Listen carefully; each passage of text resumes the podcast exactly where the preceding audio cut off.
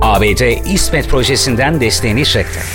Yunan medyası, İsrail ve Güney Kıbrıs Rum yönetimiyle Yunanistan arasında yapılan İstmet boru hattı anlaşmasına Amerika Birleşik Devletleri'nin desteğini çektiğini yazdı. Yunan haber sitesi DefenseNet'te yer alan iddiaya göre ABD Dışişleri Bakanlığı Atina'ya gönderdiği gayri resmi bir yazıyla İstmet projesini desteklemediğini iletti. Kararın Amerikan makamlarınca Türkiye'yi rahatsız etmemek için alındığı iddia ediliyor. Aynı zamanda ABD'nin projenin mali olarak uygulanabilir olmadığını ilettiği iddialar arasında. ABD ABD'nin Yunanistan'ı askeri bir üs olarak kullanmasına karşın Yunanistan'ın bölgede enerji alanında etkin bir aktöre dönüşmesini de engellemeye çalışması ise dikkat çekici. İddiaların ardından önemli bir gelişme Total ve Exxon Mobil şirketlerinin Girit'teki doğal gaz yataklarında yapılan sismik araştırmaları dondurması oldu. Bu şirketlerin iddiaların ardından arama faaliyetlerini durdurduğunu açıklaması, ABD'nin Yunanistan'ı bir doğal gaz üreticisi olarak görmek istemediği ve Amerikan şirketlerinin ABD politikaları yönünde hareket ettiği şeklinde yorumlandı. DefenseNet sitesinde ayrıca Atina'nın İsrail'le ittifak yoluyla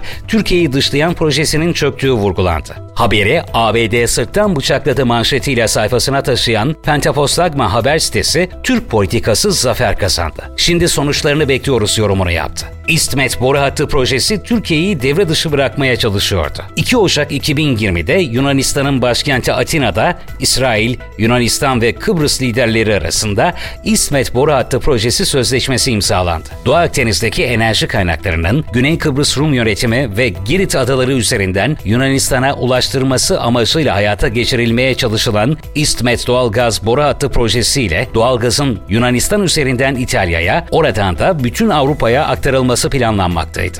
Boru hattının uzunluğu 1900 kilometre, derinliği 3 kilometre olması öngörülüyordu. Planlanan projede yılda 10 milyar metreküp doğal gazın Yunanistan ve Avrupa'ya taşınması amaçlanıyordu. Proje 7 milyar dolara mal olacak ve yapımı 7 yıl süreceği tahmin edilmekteydi. Türkiye ise söz konusu projenin güzergahını kabul etmeyerek münasır ekonomik bölge anlaşması imzaladı. Anlaşmayla Türkiye ile Libya, Doğu Akdeniz'de kıyılarını karşılıklı olarak kontrol etmeye başladı ve güzergahın geçtiği sınırlara hakim oldu.